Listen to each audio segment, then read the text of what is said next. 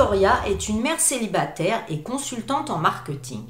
Elle va rencontrer par l'intermédiaire d'amis communs après son divorce William, qui lui-même, et ça tombe bien, est père célibataire et divorcé. Alors les choses commencent très bien pour tous les deux, parce qu'ils vont se comprendre dans leur situation respective, puisque comme je vous l'ai dit, bah, ils sont tous les deux divorcés et ils ont tous les deux des enfants. De plus, un sentiment extrêmement fort les lie à leur famille recomposée avec leurs enfants respectifs. Ils décident tout naturellement pour eux de se fiancer. Victoria, elle, elle a toujours voulu avoir une grande famille depuis longtemps et se remarier pour offrir une vie stable à son fils.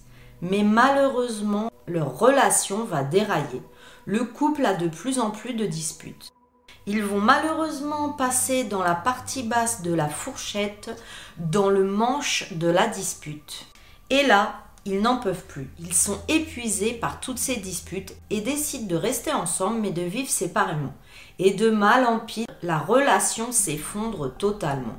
Et oui, car on est dans une DPAE et vous allez le voir malheureusement, cette histoire va virer au cauchemar. Ils se séparaient, se remettaient ensemble sans cesse. L'instabilité est totale, aussi bien pour eux bah, que malheureusement pour les enfants et même la famille proche qui ne donnait pas un sou de cette relation.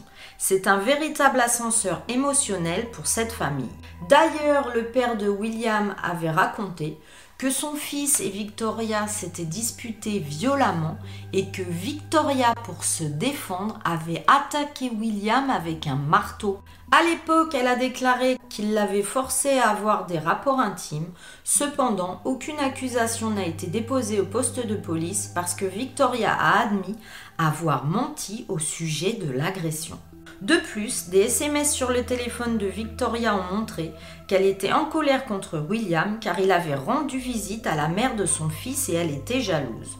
Au cours de la même période, William a également dit à qui voulait l'entendre qu'il était totalement fou de Victoria et que c'est l'amour de sa vie. On a beaucoup de mal à les suivre tous les deux. Mais même si Victoria avait des démons personnels, William aussi en avait, ce sont deux caractères très forts et colériques. Je vais vous expliquer cela. Des années plus tôt, William avait été arrêté à plusieurs reprises pour dommages matériels et usage de substances illicites. Le père de William admet que son fils était totalement accro à l'époque. Mais revenons à notre histoire, à cette histoire de couple. Nous sommes le 10 septembre 2013 et William a appelé le 911 pour faire sortir par la police Victoria de sa maison. Il ne veut plus d'elle chez lui. Puis, trois jours plus tard. Vers 2h30, le 13 septembre, Victoria a appelé le 911. Voici une partie de l'appel. Victoria au 911. J'ai juste continué à tirer, à tirer et à tirer. L'opérateur du 911. Vous lui avez tiré dessus Où Je lui ai tiré dessus partout. Victoria a donc appelé le 911 pour signaler que William avait tenté d'abuser d'elle et qu'elle lui avait tiré dessus en légitime défense. Les policiers arrivent rapidement sur les lieux. À noter que des caméramans d'une émission de télévision de télé-réalité Inside Homicide bah, suivaient euh, les policiers cette nuit-là dans leur travail. Et donc, quand ils vont se rendre chez William, ils seront suivis par les caméras de télévision. Donc, les équipes de télévision étaient intégrées et suivaient l'action. Sur les lieux, la police trouve un homme de 30 ans, William, allongé sur le lit, nu et mort. Il a subi de multiples blessures par balle causées par une arme à feu de calibre 30. William a reçu une balle dans le dos, la poitrine, le bras et la tête. Il a également eu des blessures contendantes, des coupures au menton et au bras gauche. Un examen sur Victoria va être fait pour savoir si elle avait subi un abus intime comme elle le dit. Il sera fait à l'hôpital et a montré qu'il n'y avait aucune blessure interne. Mais le médecin a noté qu'il y avait des, des échymoses sur son bras, sa jambe. Soit elle l'avait repoussé quand il voulait abuser d'elle, soit c'est elle qui l'avait attaqué et William l'avait frappé. Il est difficile à ce stade de l'enquête de savoir où on en est et vous allez voir, ce ne sera pas la seule fois. De plus, à noter que la scène de crime ne montrait aucun signe d'effraction ou de lutte. Lorsque la police a voulu examiner la relation entre eux, ils ont une vision inquiétante du couple. Ils connaissaient toute l'histoire des violences verbales et physiques, ainsi que des fausses accusations d'agression intime que Victoria avait dites. Dans les rapports, ils virent que les autorités avaient été appelées à plusieurs reprises à intervenir chez eux. D'ailleurs, rappelons qu'environ trois jours avant le drame, William avait appelé le 911 pour faire sortir Victoria de sa résidence. Victoria insiste sur le fait que William, lui, était très dangereux et colérique. Il la faisait passer pour quelqu'un de colérique elle-même et folle, et justement c'est pour ça qu'il avait appelé la police quelques jours plus tôt. Et parlons-en parce qu'une histoire va ressortir de derrière les fagots. Elle avait été laissée sous silence et vous allez voir, ça va encore nous chambouler. Quatre mois avant le drame, Victoria a signalé à la police que William l'avait battue. Elle avait des preuves avec des photographies faites par la police montrant de nombreuses échymoses sévères. Et d'ailleurs, ces échymoses furent constatées par un, un policier lui-même. Le policier dira Je pense que les abus constants qu'elle subissait la rendaient dingue, elle n'en pouvait plus. Mais alors, vous avez envie de le savoir, comment cela s'est-il passé ce fameux jour où Victoria est allée au commissariat de police porter plainte, donc quelques jours avant le drame? Ce jour-là, d'abord, Victoria Rickman voulait aller au tribunal pour faire une ordonnance restrictive sur William, mais le bureau était fermé. Elle est donc allée au commissariat de police. Un shérif adjoint qui y travaillait avait vu bah, son état et repéré ses échymoses. Plus tard, pour sa propre protection, il lui a donné une arme à feu. Bon, alors là, on fait une pause dans la vidéo. À quelle heure on va à un commissariat de police, hein, même aux États-Unis? À peine les bleus constatés, le policier vous donne une arme à feu. Reprenons. Le détective Kevin Léon Patcher dira Je l'ai encouragé à utiliser cette arme quand il s'agissait de M. William Carter qui était violent avec elle. Mais revenons à la scène de crime. Pourtant, sur la scène de crime, il n'y avait aucun signe de lutte comme je vous l'avais dit. Rien ne ressemblait à ce que ça aurait dû ressembler, dira un policier. Il n'y avait pas d'objet cassé à part une lampe de chevet au sol. Par contre, sera à noter que tous les policiers et les caméramans ont aisément foulé la scène de crime et la maison avec leurs allers-retours et leur comportement sera extrêmement désobligeant parce qu'ils vont y aller de leurs petites blagues au sujet de Victoria, se moquant d'elle, se disant bah ma foi que ce n'est pas la première fois qu'elle allait au poste de police et qu'elle allait un peu au poste de police comme elle prenait sa douche. En effet, comme je viens de vous l'expliquer, cela blaguait énormément sur le dos de Victoria. Ils reviendront plus tard là-dessus pour s'excuser de leur blague, mais le mal était fait et le doute était semé dans toute la tête des policiers et de la communauté. Les parents de William Carter, dans leur première interview télévisée, disent qu'ils savaient que leur fils et sa petite amie avaient une relation instable, qu'ils se disputaient beaucoup, et ils ont averti leur fils que Victoria avait des problèmes mentaux. Six heures après le drame, Victoria fut arrêtée pour le meurtre de William. Le détective Summer Burton lui a dit je vous arrête pour le meurtre. Et Victoria a répondu. Ok, c'est comme ça, je suis innocente, je n'ai pas fait ça, mais arrêtez-moi. Les policiers diront qu'elle était très calme, sans cri, pas du tout la femme décrite par la famille de William. Lors du procès de Victoria en août 2017, l'accusation a affirmé que Victoria avait d'abord tiré sur William dans le dos alors qu'il faisait face au mur. Puis elle avait continué à lui tirer dessus, entraînant sa mort. Ils avaient le, témoignage de William Plunkett, un des anciens colocataires de Victoria, qui lui aussi aurait été accusé d'abus intimes de sa part. Donc cela mettait largement en doute bah, la parole de Victoria. D'un autre côté, la défense a déclaré que Victoria était une victime de violences conjugales depuis plusieurs années qui s'était défendue, affirmant que William avait d'abord reçu une balle dans la poitrine et non dans le dos. Personne n'est d'accord bah, au niveau de la première balle tirée, est-ce qu'il lui tournait le dos, est-ce qu'il était face à elle? Le détective Summer Benton dira Nous pensons qu'il se tenait à côté du lit face à la fenêtre lorsqu'il a reçu trois balles dans le dos. Puis l'une de ces balles a rempli ses poumons de sang, ce qui l'a fait tousser, provoquant le motif de pulvérisation de sang sur le mur à côté de la fenêtre. Puis nous pensons qu'il est retombé sur le lit. Alors qu'il était allongé, elle était en train de lui tirer dessus et de l'achever, lui tirant d'autres coups de feu dans la poitrine et dans la tête.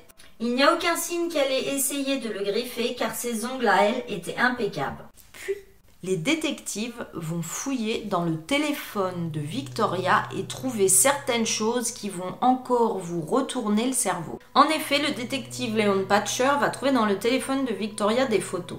C'était des photos de bleu, d'échymose, sur son corps le soir du drame où William est mort. Elle avait dit aux policiers que ces bleus étaient la preuve de la tentative d'abus de William sur elle ce soir-là. Le détective Léon Patcher va faire une analyse du téléphone portable de Victoria et les photos des échymoses ne datent pas du soir même du drame, mais avaient été faites 24 heures avant que le meurtre ne se produise.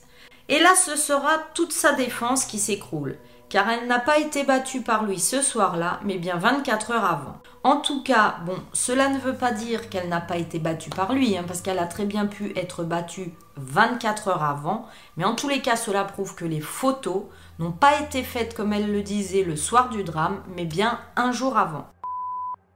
Et le téléphone de William va lui aussi parler. Léon Patcher toujours a effectué l'examen du téléphone de William. Il va se concentrer sur la nuit de 12 septembre 2013, quelques heures seulement avant le drame. Il y avait plusieurs appels avec des enregistrements d'appels et des SMS entre le téléphone de Victoria et d'autres personnes. Il avait gardé ces enregistrements dans son propre téléphone à lui. Les SMS montrent que William était furieux parce qu'elle avait appelé la mère de son enfant, l'enfant de William. William enverra un SMS à Victoria pour lui dire qu'il allait rompre avec elle. Le détective Leon Patcher lit le texte à haute voix devant le tribunal. Tu es trop dangereuse pour être avec moi. Ne me contacte plus jamais, ni la mère de mon enfant. Je vais donner suite à tes accusations criminelles portées à mon égard. Finalement, les jurés commencent à se ranger du côté de l'accusation. Victoria va être accusée de meurtre par malveillance, de meurtre criminel, de voie de fait grave, de possession d'armes à feu et de crime elle serait condamnée à la prison à vie sans possibilité de libération conditionnelle. Mais il y a encore autre chose de vraiment bizarre, écoutez ça. Le shérif adjoint du comté de Cobb, celui qui a donné l'arme à Victoria quand elle est venue au commissariat de police, est maintenant instructeur à la base aérienne de Dobbins. Il témoigne avoir rencontré Victoria au palais de justice quatre mois avant le drame. Rick Price dira elle m'a dit que son ex l'avait battue et qu'elle avait besoin d'une ordonnance de protection. Je pouvais voir des échymoses sur ses bras. Je pouvais voir qu'elle avait le contour des yeux noirs. Là, le procureur Sheila Ross suggère que Price avait des sentiments amoureux pour Victoria. Rick Price dira Oui, j'étais intéressé par Victoria, mais nous n'avons jamais évolué au-delà de bons amis. Le procureur Sheila Ross dira Est-ce que vous avez déjà eu des relations intimes avec elle? Non, Avez-vous déjà dit à quelqu'un que vous aviez eu des relations intimes avec elle? J'ai dit aux gens toutes sortes de choses qui n'ont rien à voir avec la vérité pour me vanter car c'est une très belle femme. Vous l'imaginez bien, cet agent de police ne va pas faire de vieux os dans ce commissariat. L'agent Price a été licencié cinq jours après le drame pour ne pas avoir coopéré à l'enquête en divulguant de mauvais détails dès le départ. Est-ce que vous croyez tout avoir entendu dans cette histoire? Eh bien non, ça continue. Au milieu de la deuxième semaine de procès, la défense commence sa plaidoirie. L'avocat de Victoria, Rickman, appelle à la barre le psychiatre Will Carter Jr. et le docteur John Lockbridge qui vont faire une révélation surprenante. Ils disent que le 10 septembre 2013, trois jours seulement avant la mort de William, William a déclaré avoir eu des gros délires. Le docteur Landridge dira Il a dit qu'il pensait qu'il était extrêmement célèbre, qu'il passait à la télé. Il disait même qu'il parlait à travers la télévision aux personnes. Le docteur Landridge témoigne que William avait pris un médicament antibiotique pour aller mieux et pour l'aider à dormir. Mais parce que le détective Benton n'a jamais ordonné le rapport de toxicologie sur William, personne ne saura jamais quel drame William avait dans son système lorsqu'il a été abattu. Victoria Rickman affirme que William avait cessé de prendre ses médicaments qui étaient prescrits et censés le calmer et qu'il en était revenu au dur illégal. Pourtant, Brittany Morgan, une amie à Victoria, a toujours cru en la revendication légitime de défense. Car, en tant qu'amie la plus proche, elle avait vu au long des années beaucoup d'échymoses sur son amie et elle voulait être au tribunal tous les jours pour soutenir son amie Victoria et faire des interviews à la télé. Tout au long de leur relation, elle dira encore et encore l'avoir vue avec des traces de coups résultant de scènes de ménage extrêmement violentes. Les plaidoiries finales se terminent tard le vendredi précédent, le week-end de la fête du travail, et ça c'est très important, vous allez le voir. Donc on est vendredi et il y a un week-end férié qui suit. Et le juge, J.P. Bouli, ordonne aux jurés de commencer à délibérer car il n'a pas que ça à faire. Les jurés diront qu'ils ont été choqués de cette demande de rapidité, mais qu'ils y sont allés. Le jury revient avec un verdict en moins d'une heure. Le juge Bouli demande aux avocats d'examiner le formulaire du jury pour s'assurer qu'il est correct et que les avocats voient clairement le verdict. C'est un formulaire de verdict très simple. Il a juste quatre chefs d'accusation. Il est déclaré qu'elle est coupable de tous les chefs d'accusation. Cinq semaines plus tard, tout le monde est de retour au tribunal pour le prononcer de la peine. Il ne fait aucun doute que Victoria Rickman sera condamnée à la prison à vie. Et puis Victoria Rickman, qui n'a pas témoigné en son propre nom jusque-là, s'adresse au tribunal. Elle dira votre honneur, merci d'avoir pris le temps de parler et de clarifier les faits de cette affaire. Puis elle pleure. Je suis une mère qui a été volée à la vie de son fils. Je suis une femme battue. Je suis une victime qui continue de souffrir des cauchemars et des symptômes causés par le fait d'avoir été obligée de me défendre pendant des années d'abus. Alors je vous demande, votre honneur, de me rendre à mon fils et à ma vie, et de me rendre ma voix et ma dignité. À noter que Victoria ne présentera aucune excuse contre au meurtre de William ou à sa famille. Le tribunal la condamne à perpétuité sans possibilité de libération conditionnelle. Deux jours après l'audience de détermination de la peine, William Carter aurait eu 35 ans. La mère de William a dit que la mort de son fils est une perte pour tout le monde, mais surtout pour sa petite fille. Un tableau de William Carter a été peint par son amie Mary Maring et offert à ses parents. La petite fille de William est élevée par sa mère. Le fils de Victoria est élevé par son ex-mari. L'avocat de Victoria a déposé une requête pour un nouveau procès car il est certain que c'était un acte de légitime défense d'une femme battue depuis des années.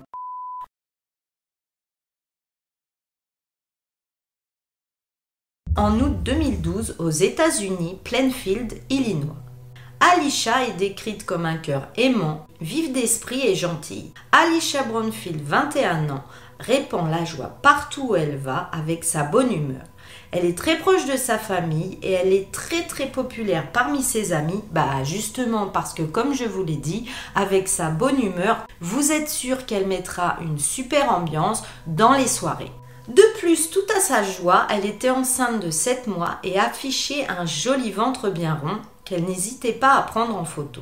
Alicia était extrêmement excitée à l'idée d'être mère, et même si le père de son enfant, un ancien petit ami de l'université, n'était pas présent dans sa vie, son bonheur ne connaissait pas de limite. Elle pensait déjà aux affaires à acheter pour l'enfant, au prénom Ava Lucille, car c'est une fille, et elle a même déjà pensé à l'école où Ava Lucille irait plus tard. Alicia aimait son travail et en plus, comme je vous l'ai dit, comme elle continuait ses études en parallèle, elle en avait besoin pour l'aider à tout payer. Ses études étaient dans la psycho-médico-légale. Mais parlons de son travail. Alicia travaillait dans le rayon jardinage d'un grand magasin Home Depot et elle avait de très très bons rapports avec tous ses collègues. D'ailleurs, elle voyait même certains collègues en dehors du travail. Je vous l'ai dit, tout le monde appréciait Alicia. Ce week-end, c'est la fête. En effet, son patron, qui est directeur général du magasin, l'a invité à venir au mariage de sa sœur avec lui. Il y a 4 heures de route de chez elle jusqu'au mariage qui se déroule dans une station balnéaire du comté de Dor. Alicia a accepté l'invitation de son patron, lui rappelons qu'ils étaient amis et collègues de travail, rien de plus. Cela fait plaisir à Alicia de célébrer cette union, d'être avec tout le monde et surtout de faire la fête, bon repas, danse et de se choisir une belle tenue et d'être avec les invités. Enfin, ne vous fiez pas aux apparences parce que malheureusement, cette belle fête va virer au cauchemar et oui, parce qu'on est dans une DPAE.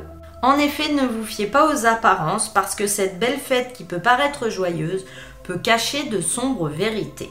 Revenons donc au mariage qui s'est déroulé festif, joyeux, comme tout le monde le pensait, et Alisha s'est amusée. Une fois la fête terminée, Alisha est retournée dans son hôtel complexe au Sand Bay Beach Resort où elle dormait.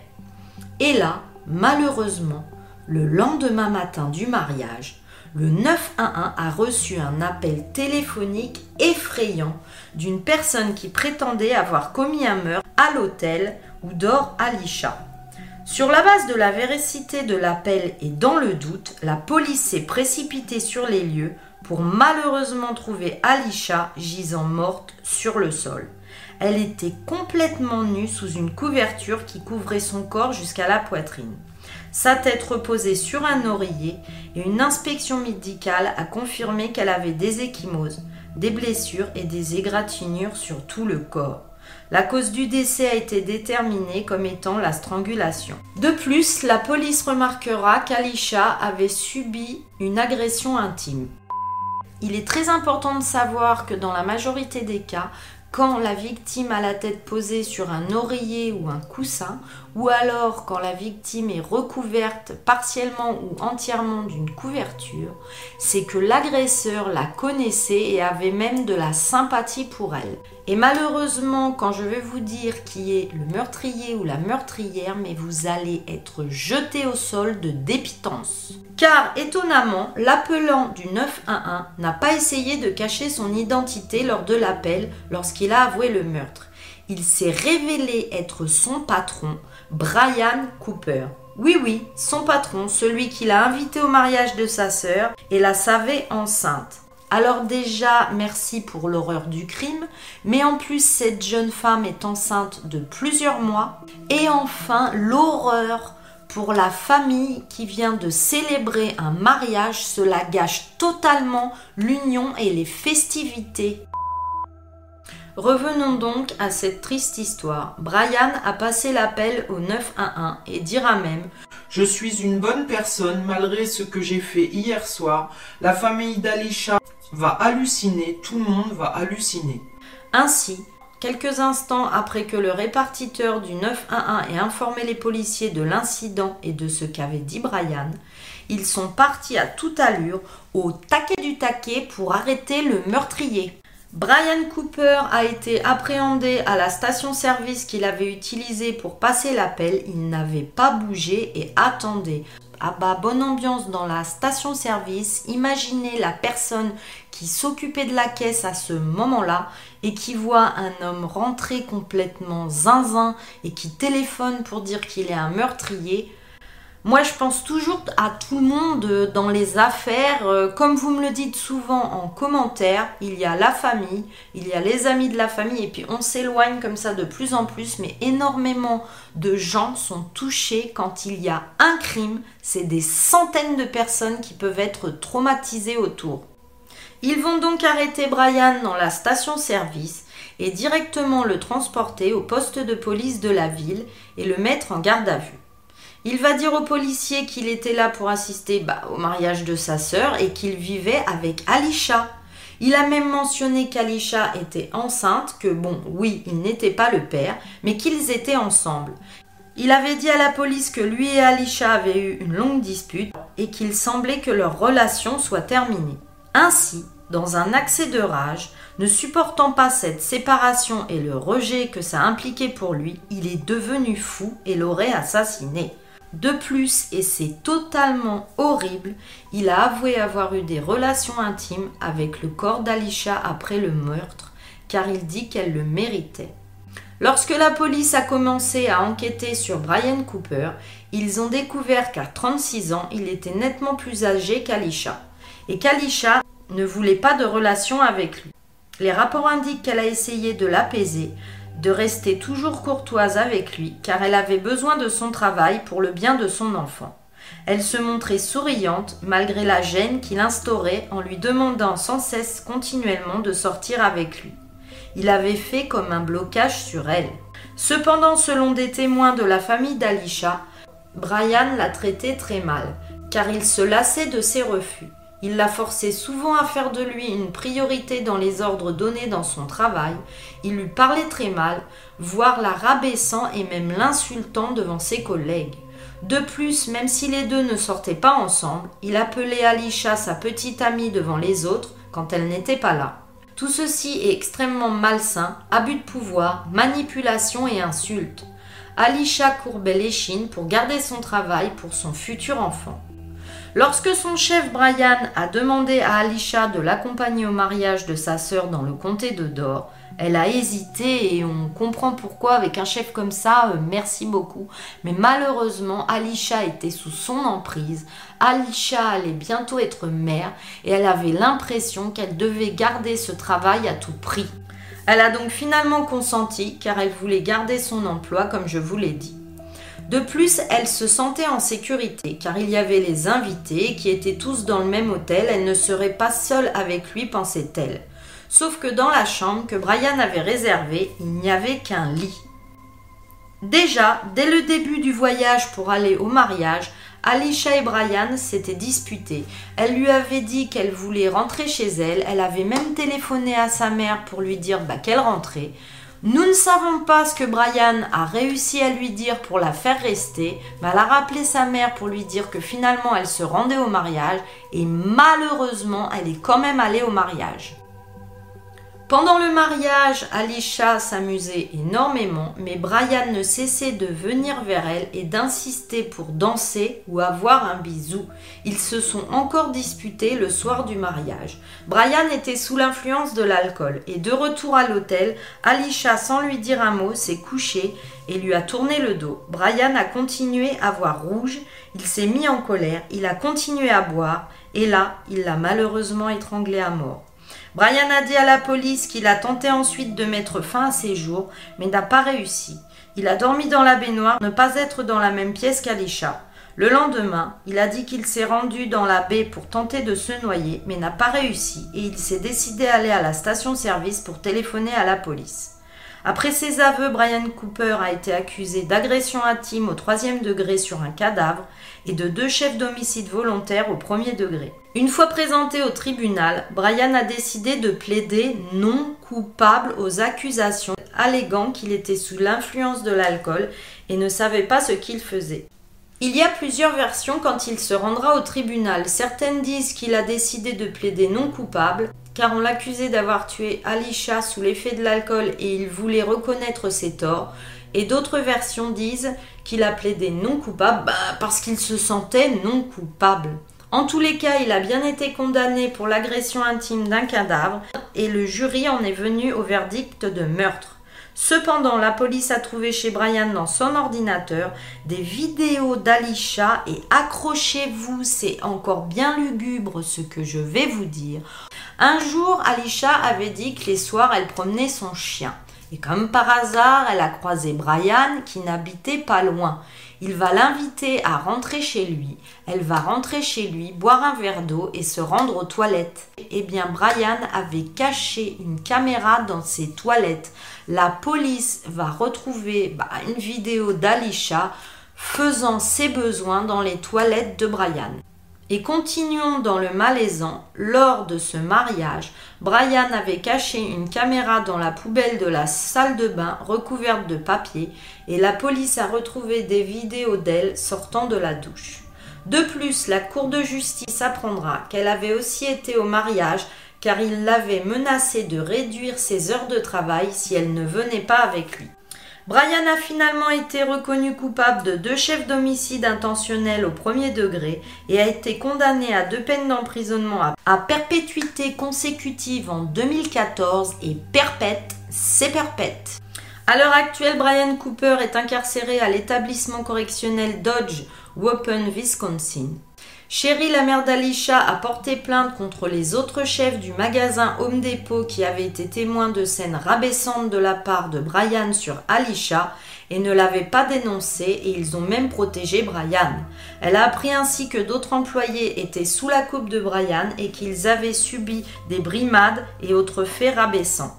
L'entreprise, elle dira pour se défendre qu'elle n'avait aucun contrôle sur ce qui se passe en dehors du travail et donc pour ce qui s'est passé lors du mariage.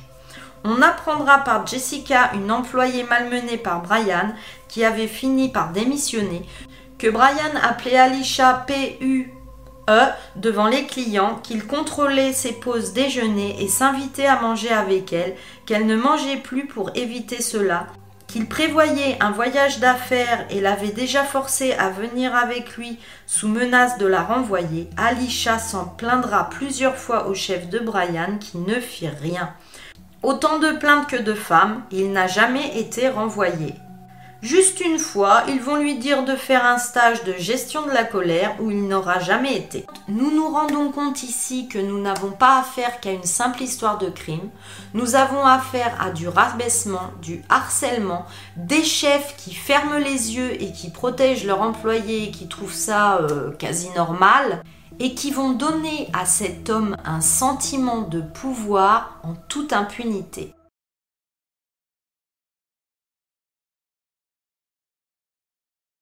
La jolie petite maison de la famille Friendly était nichée dans les montagnes de la communauté isolée de Pinyon Pines en Californie.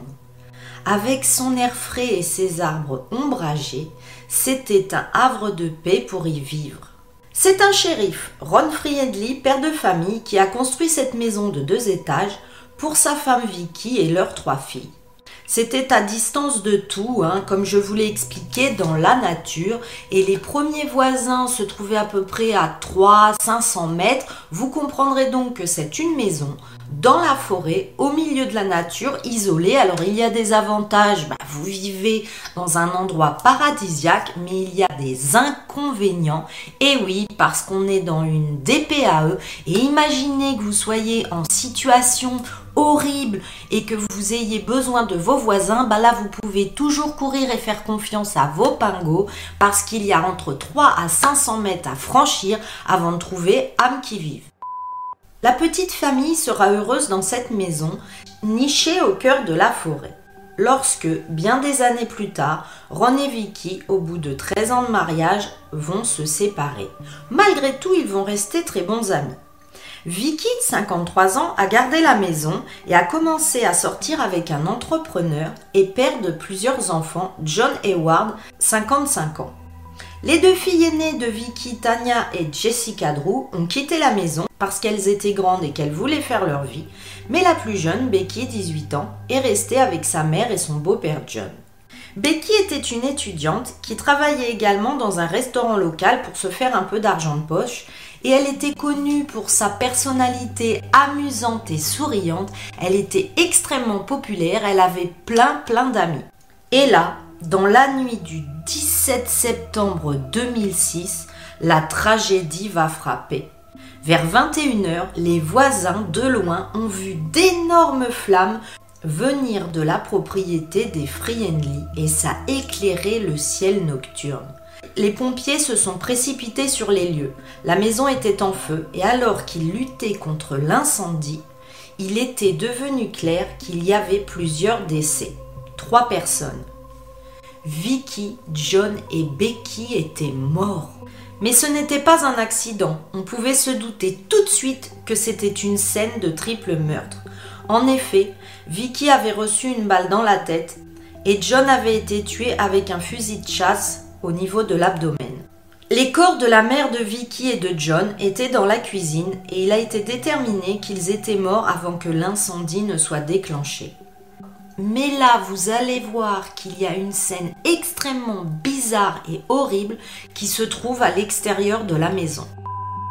En effet, à l'extérieur, il y avait une vue horrifiante. Le cadavre de Becky était en feu dans une brouette. Tout de suite, ils vont faire des recherches. Ils vont trouver des empreintes sur les lieux qui suggéraient qu'elle avait été attaquée derrière la maison, placée dans la brouette avant d'être roulée vers l'extérieur de la maison et que ensuite son corps sera incendié avec un accélérateur de feu. Mais qu'est-ce que c'est que cette histoire? Ils retrouveront donc les restes carbonisés de Becky et elle était malheureusement tellement gravement endommagée que ce serait très difficile de trouver comment elle avait été tuée à l'autopsie. Bien sûr, alors que les voisins les plus proches, comme je vous l'ai dit, étaient à 300-500 mètres de distance, Personne n'avait été témoin de quoi que ce soit et n'avait rien entendu. Ils ont été au courant bah, juste au moment des flammes quand ils ont appelé les pompiers. La petite communauté a été choquée car comme bien souvent dans mes histoires, c'était une région très calme où tout le monde se connaissait. En peu de temps, les accusations et les rumeurs étaient répandues. Les enquêteurs ont commencé à se concentrer sur toute personne qui aurait pu avoir de la rancune contre cette famille et ils ont tout de suite pensé à Ron, l'ex-mari qui était shérif. Le père, Ron, en deuil, a été interrogé pour voir s'il était impliqué de quelque façon que ce soit. Mais son bornage téléphonique l'ont placé à 11 heures d'ici, en Californie du Nord. Ron était innocent. Lorsque toute cette agitation sur Ron s'est calmée, les enquêteurs ont déterminé que c'était Becky, la fille, qui était la cible principale. Après tout, elle avait été sortie de la maison, positionnée à l'extérieur dans une brouette, tuée et incendiée, et cela montre bien souvent que quand il y a un scénario de meurtre aussi compliqué, bah le meurtrier connaissait la victime et avait un attachement bah passionnel ou très fort avec elle bah, pour mettre au point tout ce scénario. En effet, cette scène de meurtre peu commune, et sûrement pas faite au hasard, suscitait donc plus d'intérêt chez le tueur et donc pour sa victime. Sa famille a également révélé que la plus grande peur de Becky était le feu, après qu'elle ait, dans le temps, accidentellement tiré une casserole de graisse chaude sur elle-même et qu'elle s'était ébouillantée quand elle était enfant. Donc c'était quelqu'un qui la connaissait bien et qui aurait su cette histoire. L'attaque, comme je vous l'ai dit, était donc personnelle. Et tout de suite, la suspicion est tombée sur l'ex-petit ami de Becky, Robert Larspap, alors âgé de seulement 18 ans. Ils sont sortis ensemble au lycée pendant environ un an, et Robert était le premier amour de Becky, mais il était devenu possessif. Il avait mauvais caractère, il lui prenait tout le temps la tête et on dira de lui hein, bah, que c'était pas le pingouin qui glissait le plus loin sur la banquise. En effet, il était devenu bien trop possessif. Et lorsque les choses se sont terminées entre eux plus tôt cette année-là, ils ont tous les deux commencé à voir d'autres personnes. Mais Robert continuait à téléphoner à Becky très souvent de manière obsessionnelle. À l'époque, volontairement ne sera pas rendu public que Robert était un suspect dans cette affaire, avec même son meilleur ami, Christine Conrad Smith, alors âgée de 18 ans, qui aurait pu être complice. Il s'est avéré que ce jour-là, ces deux-là, donc Robert et Christine Conrad, devaient faire une randonnée près de chez Becky, donc le jour où elle a été tuée. Ils ont été interrogés et ils ont nié être dans les parages. Robert et Christine Conrad ont insisté sur le fait qu'ils jouaient à des jeux vidéo et qu'ils tiraient au paintball ce jour-là à ce moment-là. Ils n'ont donc pas été nommés comme des personnes d'intérêt à l'époque ou même arrêtés. Robert a dit qu'il avait quitté Becky et que c'était donc lui qui l'avait quittée et qu'il n'avait donc pour cela aucune raison de la tuer. En fait, il a insisté à l'époque sur le fait qu'il n'avait pas été en contact avec elle depuis des semaines. Et l'affaire va rester froide et les proches de cette famille vont rester sans réponse. Après six ans, cette affaire va revenir sous les projecteurs alors qu'un panneau d'affichage va être mis en place. Ce panneau d'affichage montrait une photo de la belle Becky avec le mot avant suivi d'une photo maquette d'une brouette brûlante avec écrit après. Il était écrit Est-ce que cela vous rend malade? Alors faites quelque chose à ce sujet il avait une ligne où une récompense de 50 000 dollars serait donnée pour toute information. Et en effet, cette initiative était extrêmement novatrice et cela pouvait susciter bah, à des gens qui voyaient le panneau l'envie de téléphoner s'ils avaient quelque chose à dire sur cette affaire qui était restée sous silence depuis 6 ans. Peu après, de nouvelles informations vont arriver. Un témoin a déclaré que Robert était entré sur les lieux du travail de Becky avant qu'elle ne soit tuée et qu'il continuait à la harceler. Cela ne ressemblait pas à un ex-petit ami qui avait rompu et avec qui il n'y avait plus de nouvelles. Sept ans après l'incendie, donc, Robert et Christine Conrad ont été arrêtés pour les trois meurtres et pourtant ils n'étaient pas les suspects habituels. En effet, ni l'un ni l'autre n'avaient de casier judiciaire et ils semblaient être des membres honnêtes de la communauté, de jeunes gens bien sous tout rapport. Christine Conrad s'était mariée, il était dans l'armée, et Robert avait épousé une fille avec qui il sortait juste quand Becky avait été tuée.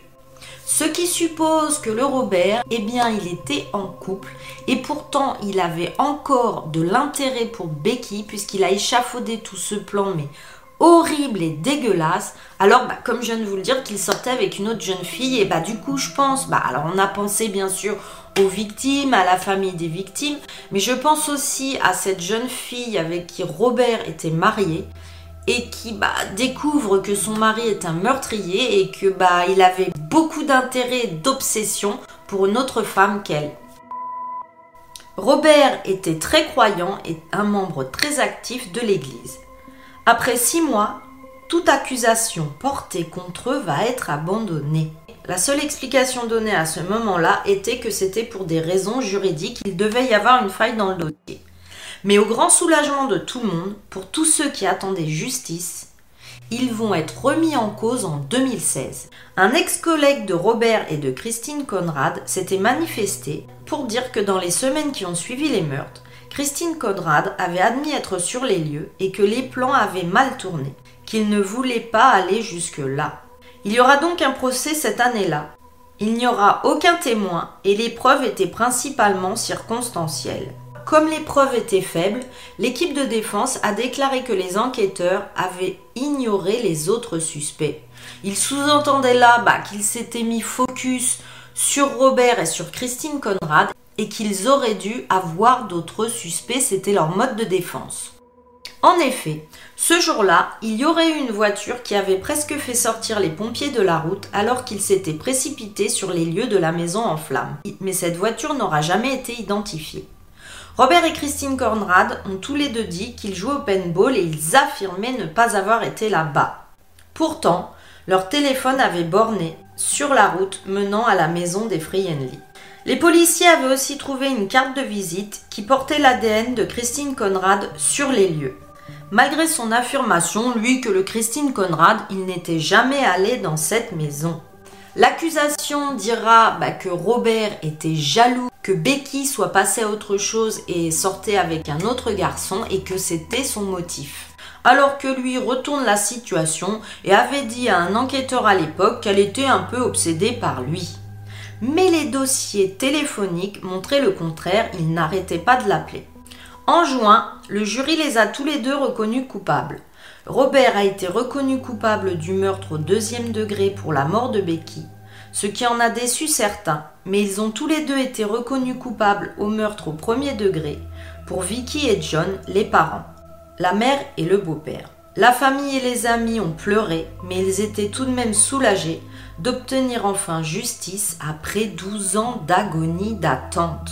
Lors de la condamnation, Christine Conrad a pris la parole. Il a dit je ne ressens aucune honte et je ne ressens aucun remords parce que je ne vous ai pas pris vos proches. Je suis innocent et je n'ai pas commis ces crimes et cela ne changera jamais.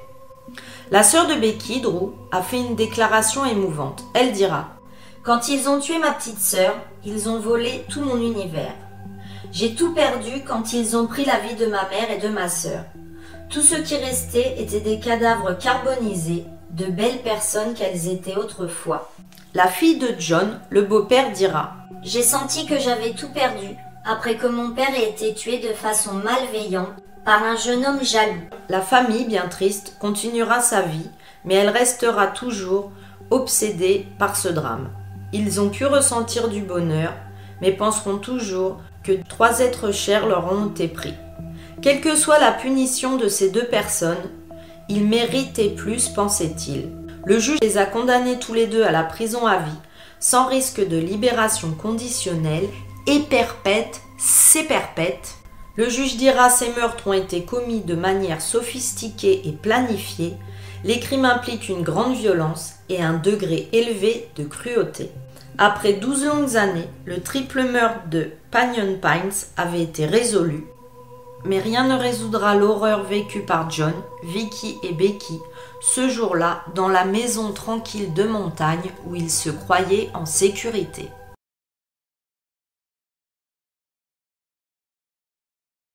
Tyrone Baines est un jeune homme de 18 ans qui mène sa vie tranquillement. Il sort avec Anna Dickinson.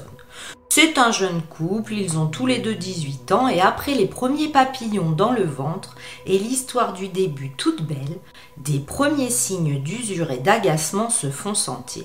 En effet, Anna n'a plus le visage de la jeune fille parfaite, douce et adorable, mais bien celui d'une jeune fille au caractère changeant, colérique et jalouse. Bien sûr, ils essayent d'en discuter, d'arranger les choses, mais Anna redevient toujours aussi colérique et jalouse. Lassée de son comportement, Tyrone n'avait plus qu'une seule solution, rompre. Dans un premier temps, Anna va essayer la douceur, lui promettant monts et merveilles s'ils se remettaient ensemble. Mais Tyrone savait que ça ne changerait pas.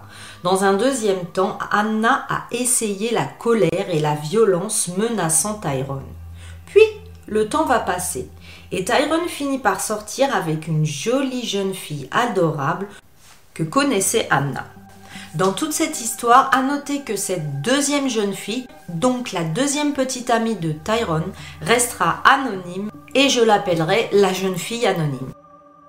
Malgré que Tyrone au début était méfiant, il se rend vite compte que la jeune femme est simplement douce et naturelle et qu'il n'a rien à craindre cette fois-ci car les sautes d'humeur de son histoire d'amour passée l'avaient un peu échaudé. C'est tout à leur nouvelle histoire d'amour que les deux jeunes amoureux se voient régulièrement.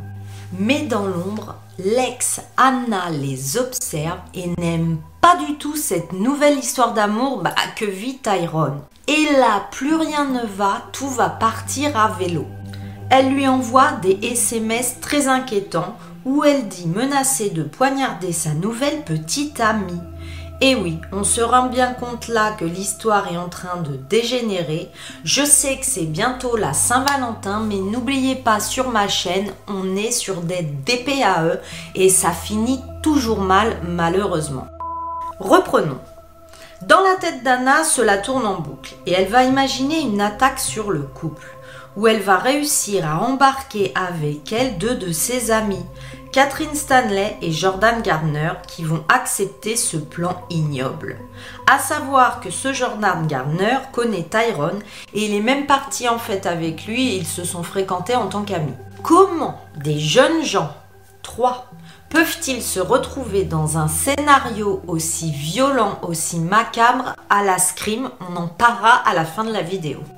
Et donc, en pleine nuit, après avoir appris qu'il sortait avec une autre fille, Anna et ses trois acolytes vont partir dans un plan ignoble concernant Tyrone. Après donc avoir menacé par SMS de bang bang et de poignarder sa nouvelle petite amie, Anna se demande s'ils sont tous les deux dans la maison. Elle va envoyer un message à Tyrone lui demandant Es-tu avec elle? Tyrone ne répond plus au message, il en a marre et il continue sa soirée tranquillement. Anna et ses acolytes fractionnent la porte, longent le couloir et font irruption sur Tyrone Baines qui est au rez-de-chaussée. Les trois jeunes gens, Dickinson, Starley et Jordan, ont sauté sur Tyrone et l'ont poignardé à trois reprises. Et là, deux vont tourner les talons, laissant Anna avec Tyrone. Elle est en train de le mordre. Dans le dos, il a une marque de morsure. Oui, oui, elle va mordre Tyrone. Mais comme sa petite amie n'était pas dans la même pièce, les deux autres, les acolytes, ont une autre mission horrible à accomplir. Où est cette petite amie? C'est alors qu'ils vont la chercher dans toute la maison. Ils vont la trouver dans une autre pièce, dans une chambre, sous les draps, nue et totalement endormie. C'est là que Anna Dickinson les rejoint. Anna et sa meilleure amie Catherine Stanley, 18 ans, lui sautent dessus. Elle va la chevaucher. L'amie tient les mains. Anna donne des coups de poing dans la tête de la petite amie. Elle ne peut pas se défendre puisque ses poignets sont retenus. Alors, d'un coup, Anna va commencer à la poignarder. Puis, elle va essayer de lui couper les cheveux au couteau comme un moyen de la dégrader physiquement. Et là, les coups vont s'arrêter lorsque l'amie d'Anna, Catherine, va dire Je ne pensais pas que tu allais réellement la poignarder. Ce mot de Catherine était comme un bouton sur lequel on avait appuyé et qui a fait redescendre tout ce petit monde à la réalité. Ils ont alors tous les trois quitté la maison, hein, tourné les talons, laissant les deux personnes, ce couple, pour mort dans la maison. Heureusement, ils sont tous les deux vivants et on est bien content lors d'une DPAE quand bah, les victimes ne sont pas mortes. Je vais tout vous expliquer. Les secours vont arriver et Baines et sa petite amie sont conduits à l'hôpital où ils ont eu des points de suture pour les plusieurs lacérations graves et blessures au poignard.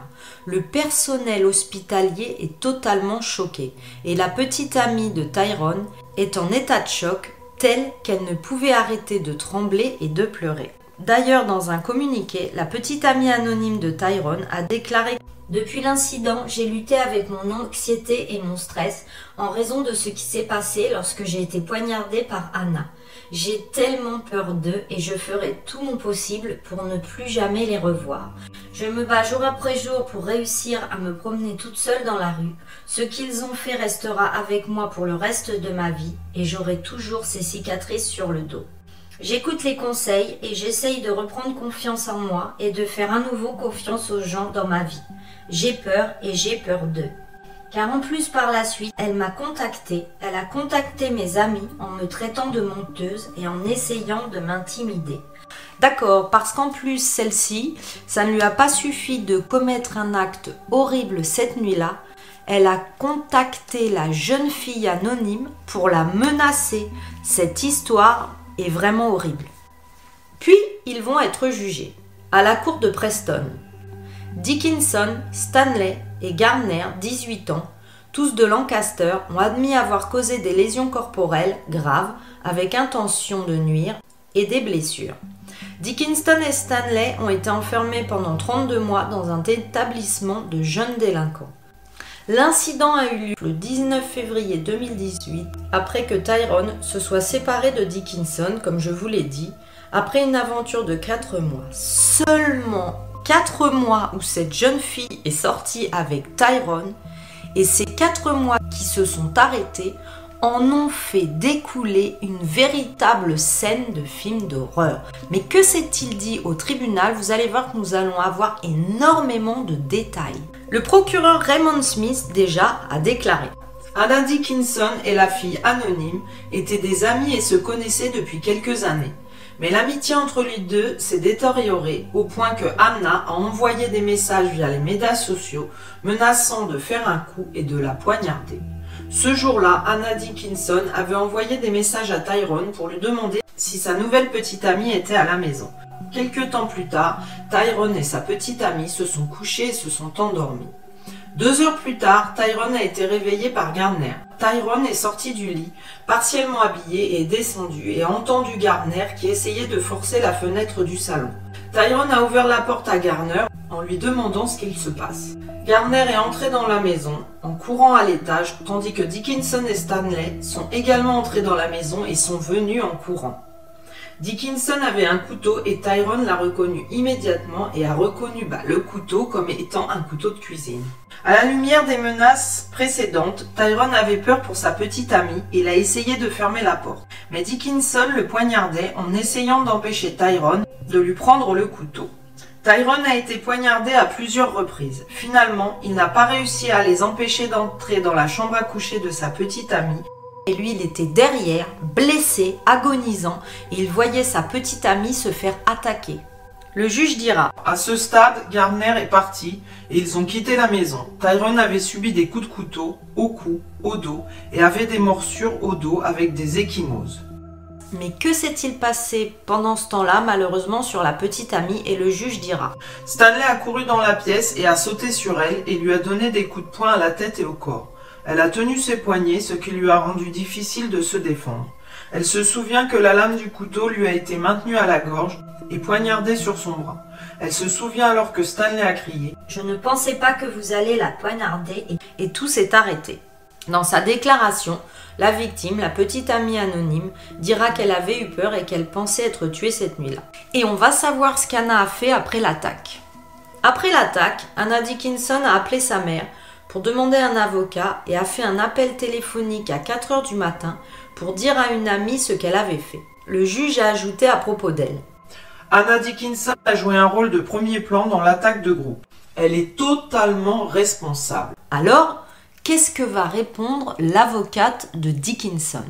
L'avocate de Dickinson, Amanda Hamilton, a déclaré Elle accepte ce qui s'est passé et a de profonds regrets. Elle était en couple avec Tyrone, c'était l'homme de sa vie qu'elle aimait, et il y avait une nature désespérée dans leur relation, c'était difficile pour elle. Elle aimerait ne pas être allée chez Tyrone cette nuit-là. Elle accepte qu'elle soit allée à la maison, qu'elle ait pris une arme avec elle, mais elle n'a pas menacé d'utiliser cette arme. Elle veut faire face et comprendre ce qui s'est passé cette nuit-là.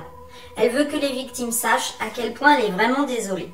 Sachez que maintenant elle fait beaucoup de bénévolat avec les animaux, elle aime travailler avec les chats et les chiens, elle a une famille extrêmement solidaire. Elle ne se souvient pas d'avoir envoyé des messages avant, et comme ils ont disparu des médias sociaux, elle accepte que les témoins l'accusent. Depuis son arrestation, elle a trouvé un groupe d'amis qui la soutiennent. Vous voyez là que l'on minimise totalement les faits bah, à propos d'Anna, qu'ils essayent de cacher bah, qu'elle les avait menacés avant sur les réseaux sociaux.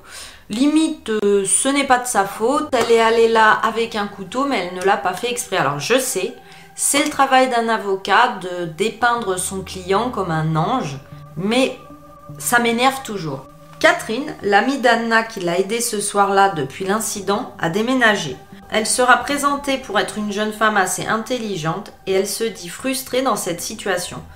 Elle ne blâme pas Anna Dickinson, elle pense que c'est elle qui aurait dû voir sa colère et empêcher cette confrontation cette nuit-là. Elle dira qu'elle a été dans cette maison pour d'autres raisons. Elle ne savait pas ce qu'il se passerait, elle voulait juste faire preuve de loyauté et aider son ami. Le juge de condamnation Heather Lloyd a déclaré Tyrone Benz et la victime ont commencé à se rapprocher. Et il est clair que vous, Anna, N'aimiez pas le fait qu'ils soient ensemble. Il est clair d'après les messages que vous avez envoyés vous menaciez de poignarder sa petite amie et ce soir-là, c'est précisément ce que vous avez fait. Ces infractions sont graves. Il y a un certain degré de préméditation. Il y a un certain nombre de facteurs aggravants, y compris la dégradation de votre victime lorsque vous avez essayé de lui couper les cheveux. Vous avez tous joué un rôle, mais il est clair que vous, mademoiselle Anna Dickinson, vous avez joué un rôle de premier plan. Peu importe la fin d'une relation ou la charge émotionnelle d'une situation, toute personne devrait se sentir en sécurité dans sa propre maison et dans son propre lit et ne devrait pas s'attendre d'être envahie par trois personnes tardant la nuit. Et le juge a raison, bon sang, bonsoir. Anna Dickinson et Stanley ont été enfermés pendant 32 mois dans un établissement pour jeunes délinquants et Gardner a été détenu pendant 21 mois et là, euh, perpète, euh, c'est vraiment pas perpète.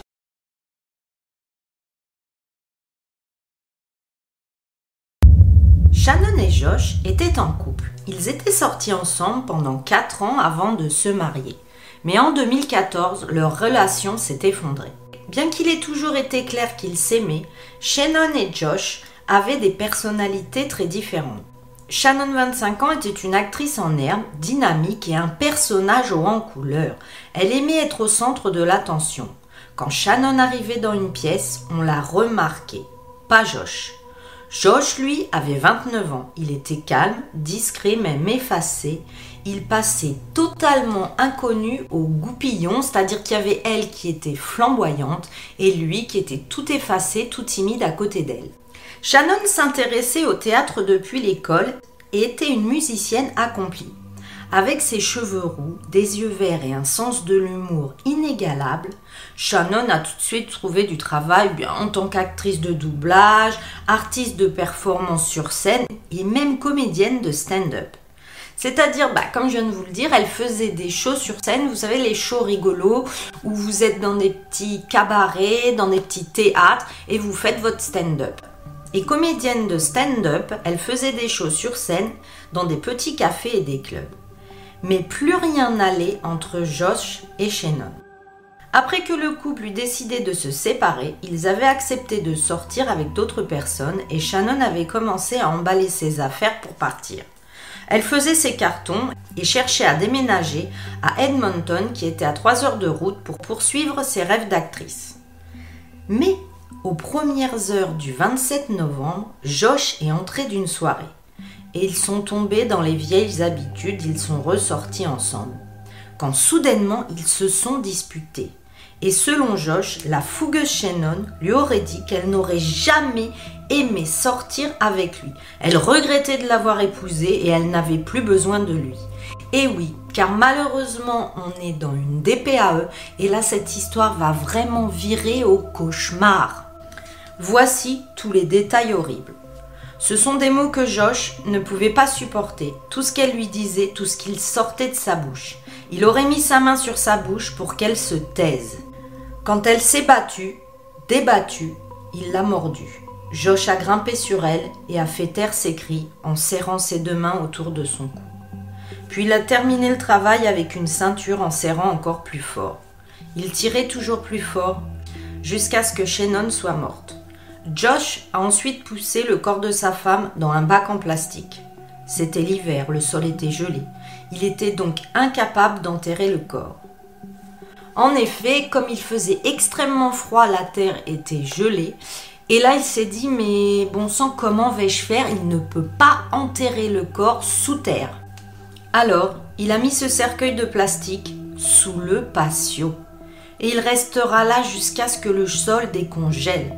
Avec ses températures glaciales, le corps de Shannon était préservé selon lui. Non mais tranquille, lui en fait, il laisse sa femme dans un bac en plastique sous le porche comme un vulgaire géranium. Le 1er décembre, la sœur de Shannon, Erin, a déclaré sa disparition.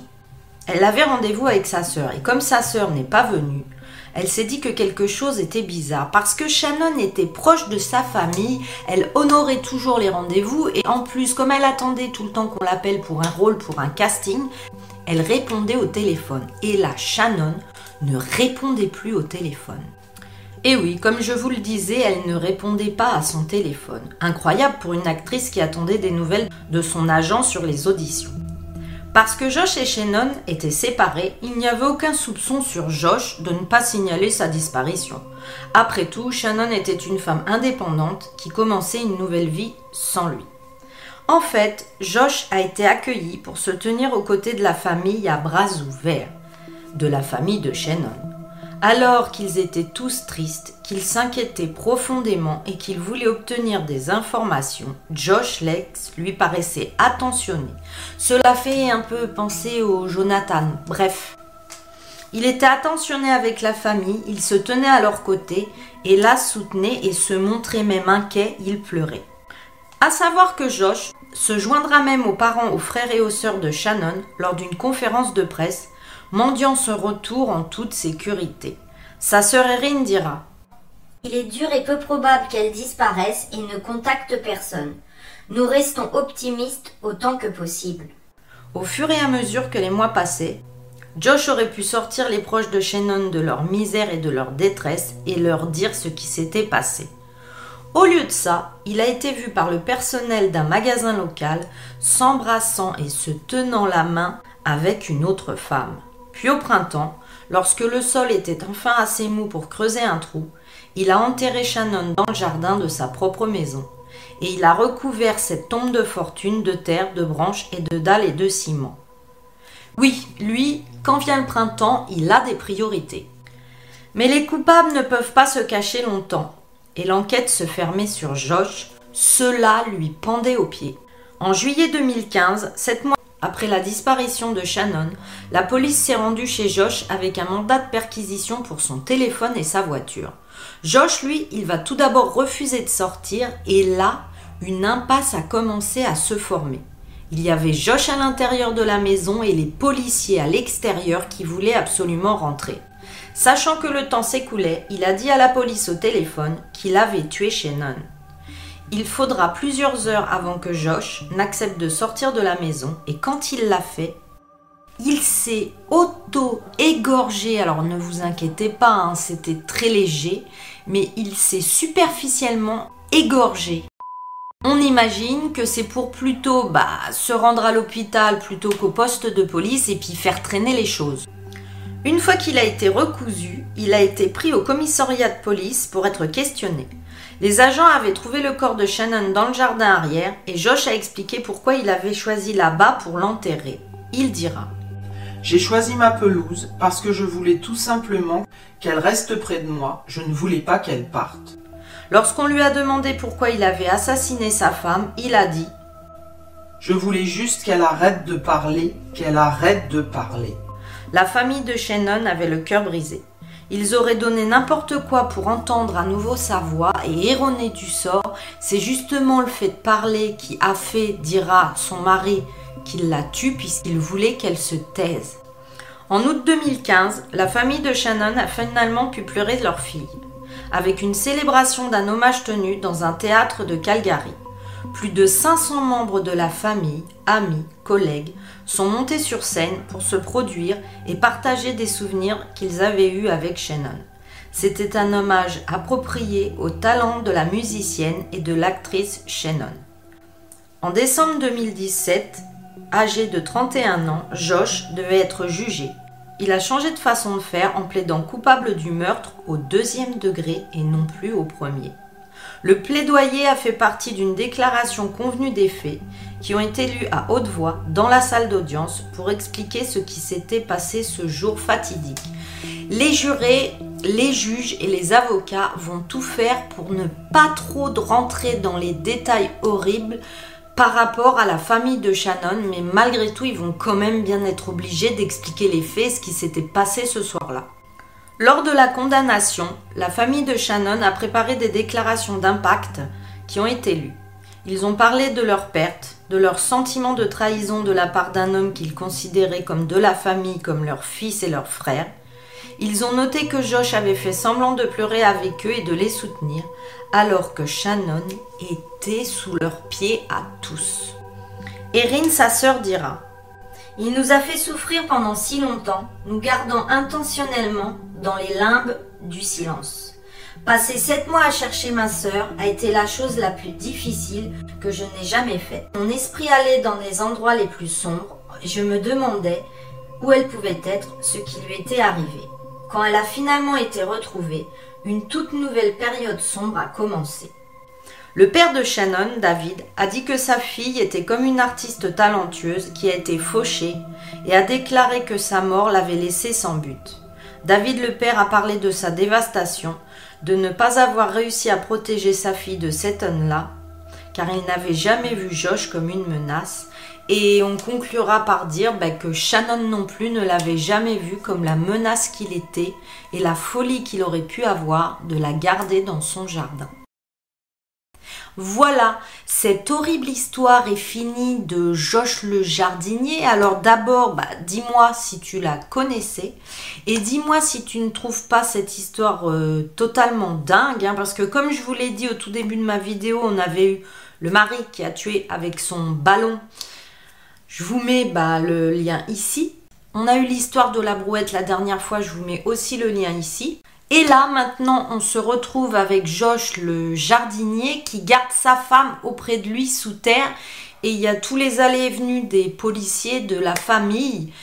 Et en plus, il sort avec une autre femme. Alors, euh, si la femme est venue chez lui, mais comment dire, euh, à chaque fois, je plains les victimes. En tout premier, je plains les familles, mais je plains tous les autres tours et souvent bah, les nouvelles petites amies.